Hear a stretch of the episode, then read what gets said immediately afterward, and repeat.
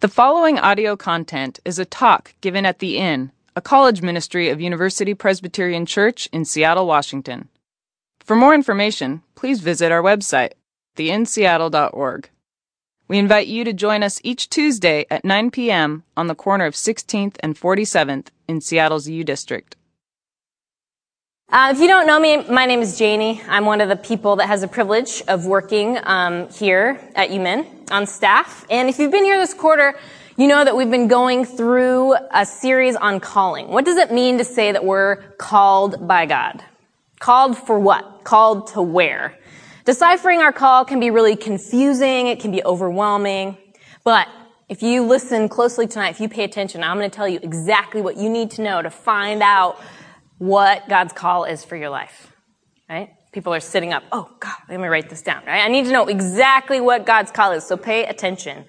The focus of the series that we have been looking at, looking at is the idea that you've been called, but it's not about you.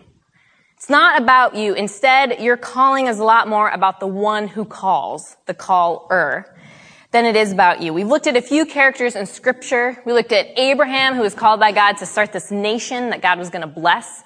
We looked at um, Moses, who led that group of people out of slavery in Egypt. And then we looked at Isaiah, who was a prophet who talked to that nation, those people, and said, hey, you've kind of forgotten about God. Well, tonight we're going to look at another one of those prophets, um, the prophet Jeremiah.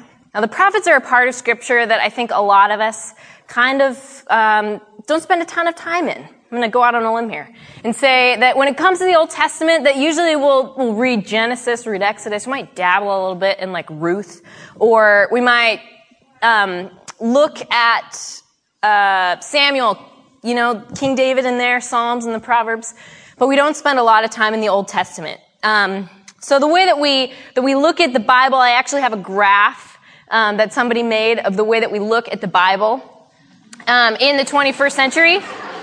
I think this is pretty true. You have your traditional baby names, Joshua, John, Samuel, Ruth. Um, and then you have your hipster baby names. They're coming back into fashion. Esther, Hosea, uh, Zephaniah.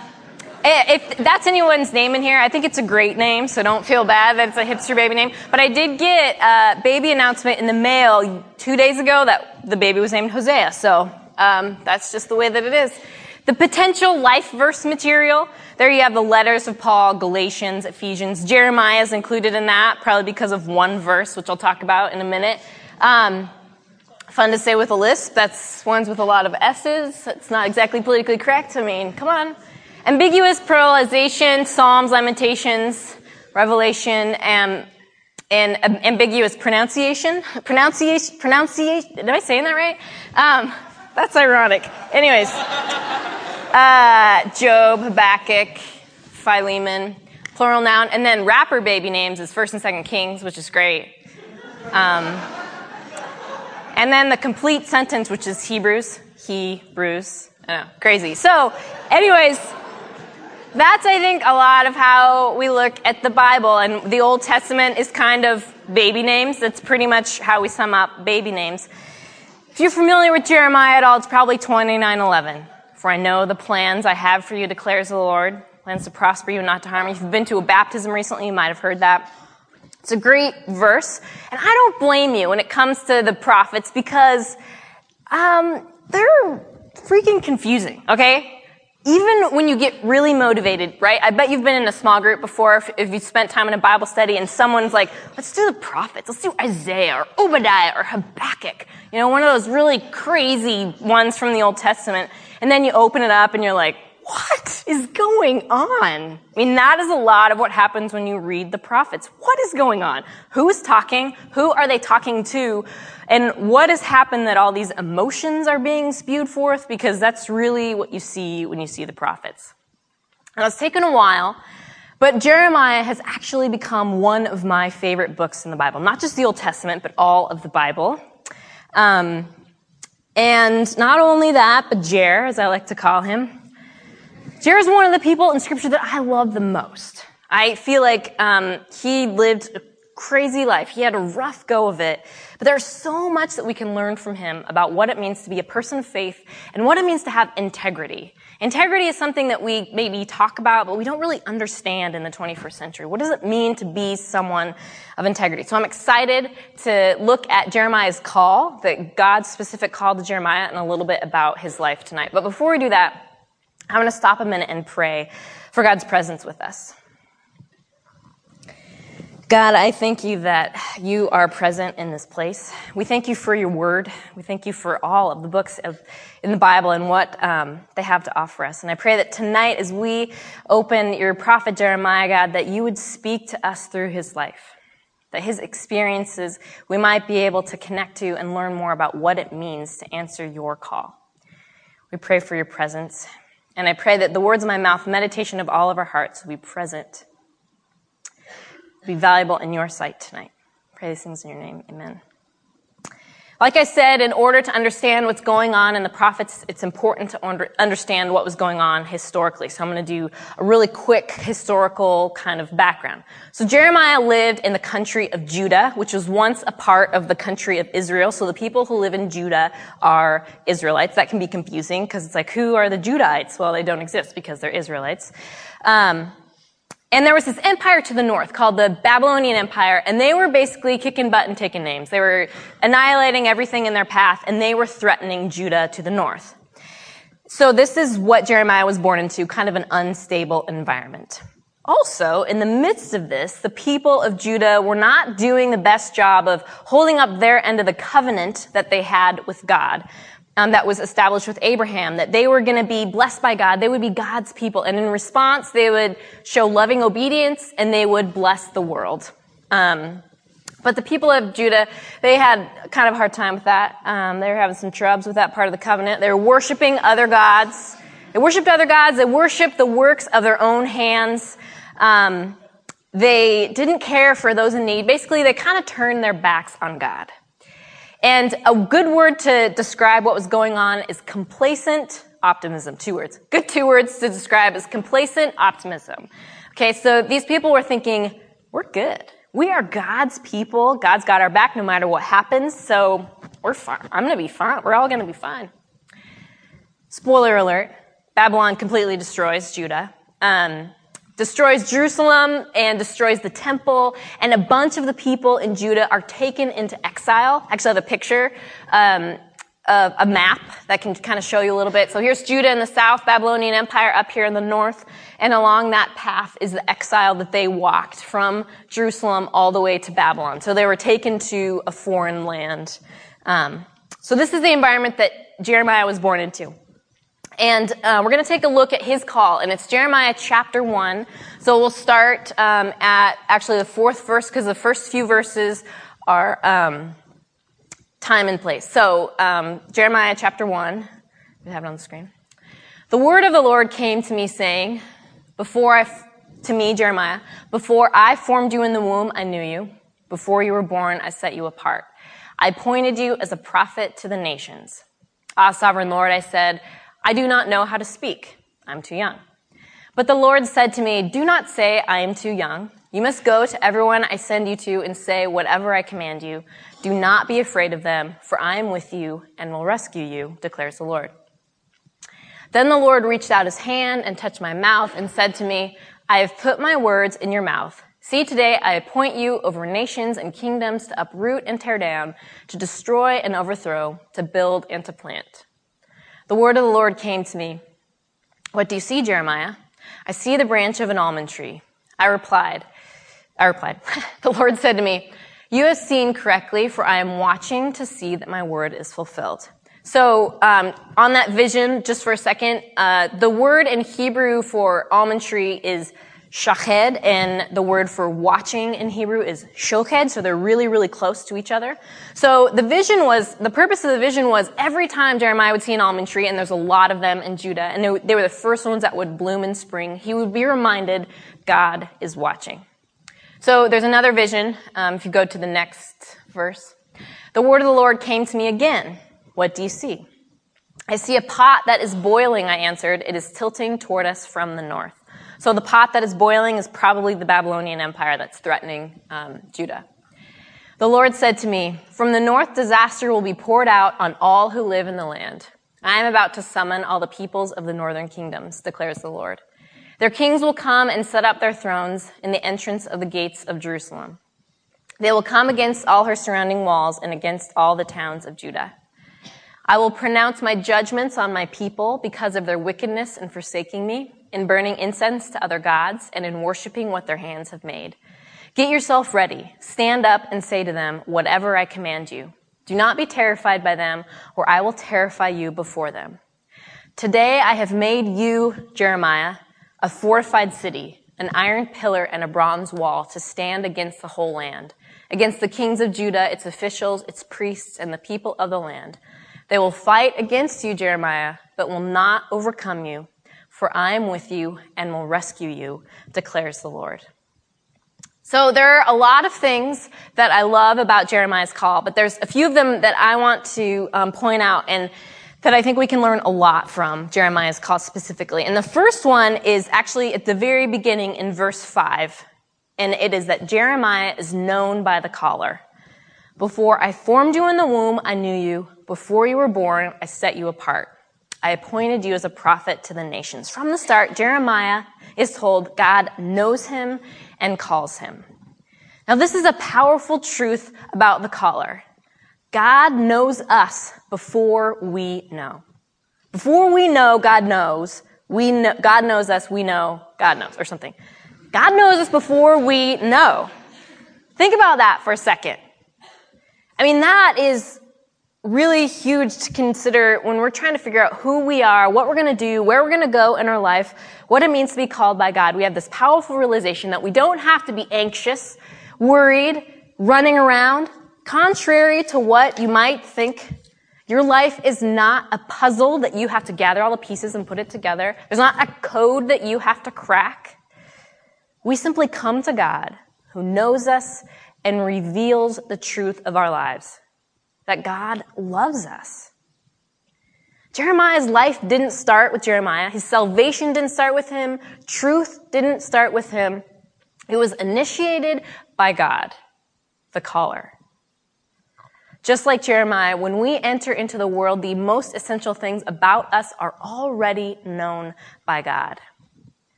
Now, for us, when it comes to our call from God, the question boils down to what am I supposed to do with my life, right? This is why we're all in college. I'm going to tell you a secret. If your life is built on this truth, the reality that God knows you, and you keep pursuing a life with God, it doesn't really matter to God what you do. Some people might disagree with me, but I think if you're pursuing God, it might become really clear. Here's my passions. Here are my gifts. This is what I am supposed to do. But it might not. It might not be totally, totally clear. And the reality is there's probably no wrong decision.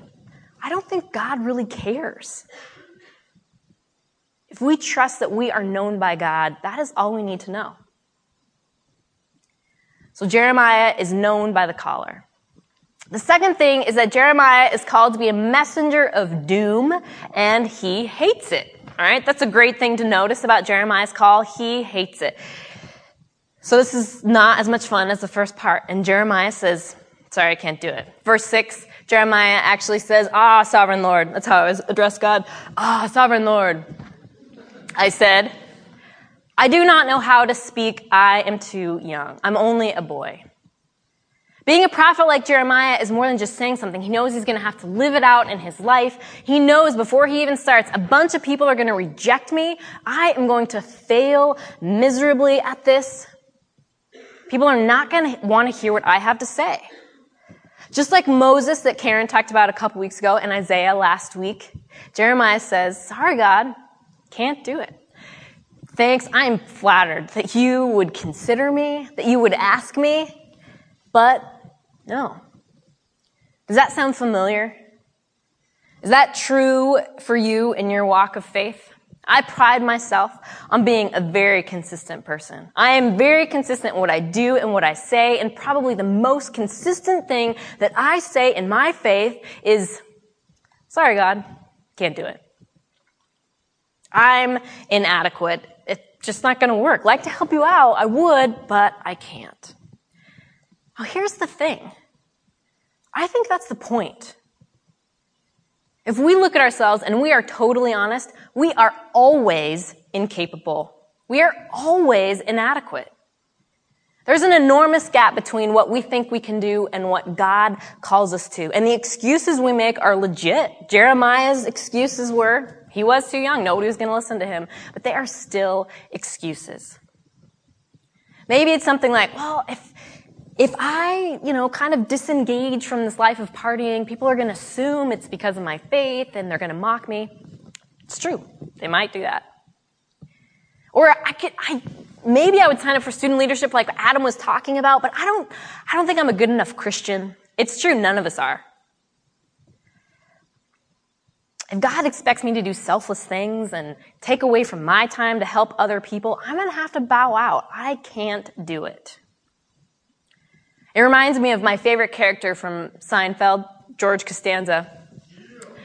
Yeah, George. Um, and this woman tells George she's not going to date him because he's got his life too together. And George's response is, I'm disturbed. I'm depressed. I'm inadequate. I've got it all. Right? That is what God wants us to say. I am inadequate. God wants us to admit that. It's not our feelings that determine our participation in life. It's not how experienced we are that qualifies us for who we're going, what we're going to do and who, what, or who we're going to be.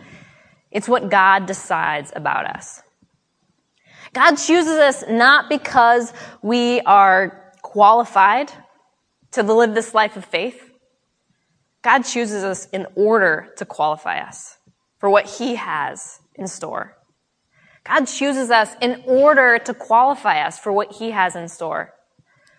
And what does God say to Jeremiah at the end of his call when Jeremiah says, I can't do it? God tells Jeremiah in verse 18, he says, um, Today I have made you a fortified city, an iron pillar, a bronze wall to stand against the whole land, against the kings of Judah, its officials, its priests, and the people of the land. They will fight against you, but will not overcome you, for I am with you and will rescue you, declares the Lord. God will make him an iron pillar, impenetrable. God is the one who's going to make us strong, as strong as he knows that we need to be. When I was in college and I was sitting where you guys are, I was your age and I was trying to figure out what the heck I was going to do with my life. I had a couple people say to me, you should try working in ministry. And I think God can talk to us through other people. And my response was, sorry, no, I can't do it. I can't do it because I'm a woman. I grew up in a church where women were not preaching, they were not teaching, they were not in leadership at all. And so I thought, I can't do this. But people kept encouraging me to do it, and I was like, okay, well, I'll take these steps and see what happens. And it was difficult. I knew it was going to be difficult, and it was. There was a lot of failure. There was a lot of rejection. But God walked with me through it the whole time, and I was totally right. I'm completely inadequate. But God was with me. Now, does this mean everything is going to be totally perfect? When we step out in faith, we're a rock, right? Look at me. I'm a superhero. I'm so strong. I'm huge. Check me out. Of course not, right? We're human beings with emotions. Life is a struggle. We feel inadequate all the time. I quote the Princess Bride, life is pain. Anyone who says differently is selling you something. So let's see how Jeremiah dealt with this, right? The environment he lived in, it was a little bit difficult. So what does Jeremiah say in chapter 20? Um, Cursed be the day I was born. May the day my mother bore me not be blessed. Why did I ever come out of the womb to see trouble and sorrow and to end my days in shame? You might have to read between the lines a little bit here, but Jeremiah's having a tough time. But I love that we have these verses. I find solace in them knowing that a lot of Jeremiah's life was pretty sucky. People treated him terribly. He was weak. He was emotional. It was a roller coaster. But he was always strong and he held fast because God was with him. So Jeremiah heard this calling, right? He tried to reject it, but he decided to follow it. He held true to it. He developed into this mature, amazing man of integrity with this relationship with God. That's great. That is great. But Janie, I thought I knew my calling. It, I knew exactly what I was going to do, what I was passionate about, what my strengths were. And I didn't get into nursing school. Or I was in this relationship. We were the perfect couple. I was convinced that we were going to be together forever. And then she broke up with me. Or I had this perfect job. I knew exactly what I was supposed to do it you know, my major exactly. I was excited about it. And then I didn't get hired. My calling failed. And it is not okay for me to fail. Our culture says it is not okay for us to fail. But with God, failure is never fatal. It's directional. Failure is never fatal. It's directional. What we look at and we see as failures may simply be a redirection by God, a recalculation of who you can become. Maybe what God is saying is, not now. God is calling you to something more than just what you do or who you're with. God is calling you to be who you are, who He created you to be, to look in the future and to hope. We look at the people of Judah and they were destroyed. There was destruction. And in a lot of our situations, when we have failed, when we're struggling, I think we can look at that and say, I relate to their despair, their frustration. God doesn't have my best in mind. God does not comfort me. Why did you let this happen, God? What are you doing? Well, here's what I think Jeremiah offers us. It's a book about endings. There is destruction, there's pain, there is hurt, there is anger. There are people in crisis, but there are also glimmers of hope. This is where 2911 comes in. For I know the plans I have for you, declares the Lord. Plans to prosper you and not to harm you. Plans to give you hope and a future. God is talking to the people in exile when he says this. Their land has been destroyed. They're living in a foreign land. I'm going to give you a future and hope. And at the, in Jeremiah's call, chapter 1, see today I appoint you over nations and kingdoms to uproot and tear down, to destroy and overthrow, to build and to plant. God is going to build and plant. That is not just about destruction. Jeremiah is told later in the book, hey, go to Judah and buy some land. What? Why? Judah is completely destroyed. Because God is going to bring something new out of the ashes of this destruction, a redirection full of hope. It meant that God had resilient power to work something new among these people that have been destroyed, that have been displaced. It means that God has resilient power and love to work in your life. It means that God will not quit. God is at work in the midst of our despair, our failures, our brokenness, because with God, failure is not fatal. It's a direction. Something, we might not be able to see it absolutely clearly, we might know when and where, but something is going to come out of the destruction that we've experienced. Something new is going to rise of the ashes of your disappointment, your sin, your failure. Jeremiah reminds us that God's intention is to build and to plant, to give you hope to look at the future. So Jeremiah is called, and he is known before he's called.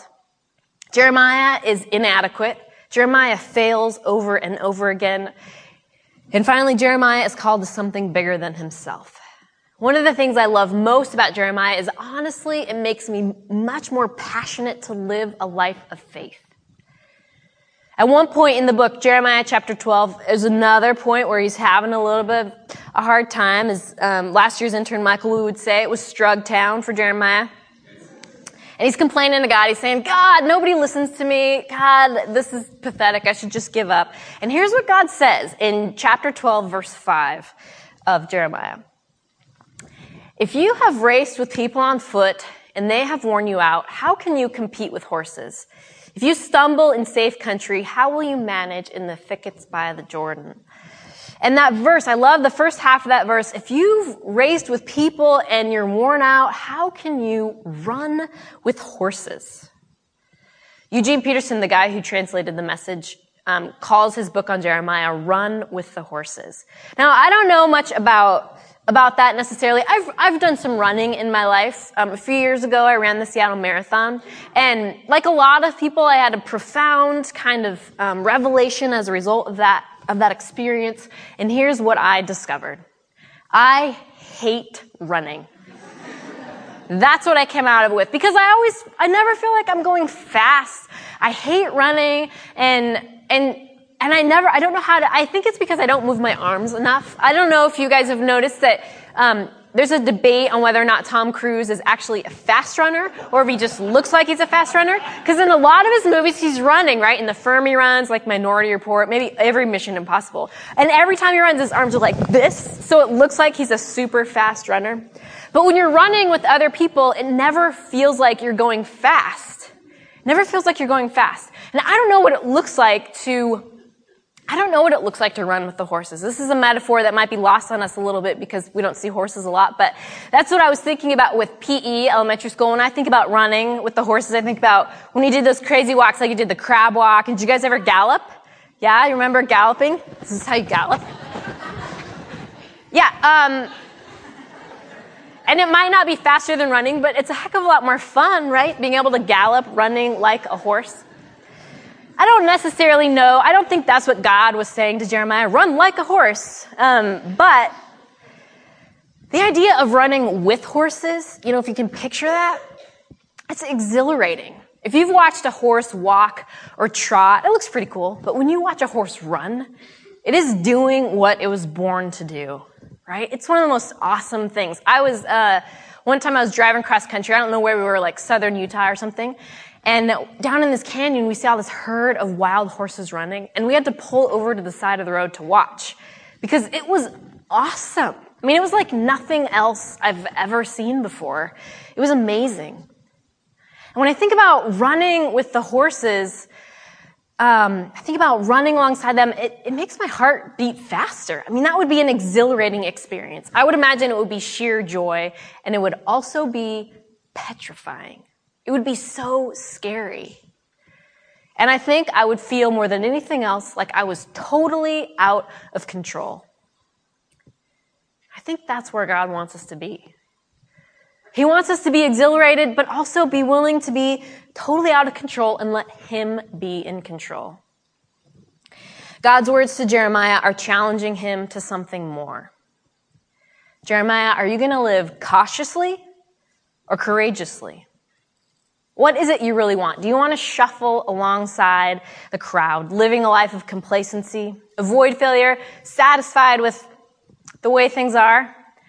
Or do you want to run with the horses? Running with the horses is hard, Jeremiah, because there is going to be failure. It's easier to walk amongst the average. Easier, but not better. Easier, but not more significant. Easier, but not fulfilling. I called you to a life of, pers- of purpose far beyond what you're actually capable of doing. Not to be successful, but to be faithful, to be significant. The response we get from Jeremiah isn't verbal. He doesn't say, okay, I'm in. But what we see when we look at his life and how he lived his life and who he was, he continued to trust God.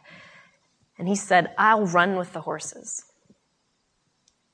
Many of the thing God, things that God calls us to have a chance of failing. The only way we can avoid failure is by doing nothing. But if you want to run with the horses, you have to be all in with God. You can't be one foot in and one foot out. You can't run with one leg. You have to be willing to fail. You have to have, all right, both legs in. Are you going to answer God's call on your life? Are you willing to give up the draw of success in order to live significantly? Are you willing to fail? Do you want to live cautiously? Or do you want to live courageously? What God wants to know is do you want to run with the horses? Let's pray. God, we want to live a life of exhilarating faith. We want to be people who aren't afraid of failure, that trust it's not fatal, but it's a redirection from you. And we pray on that spectrum from fail- failure to success, God, that our hope and our trust would be placed in you, our God who wants to give us a future. In your holy name, amen.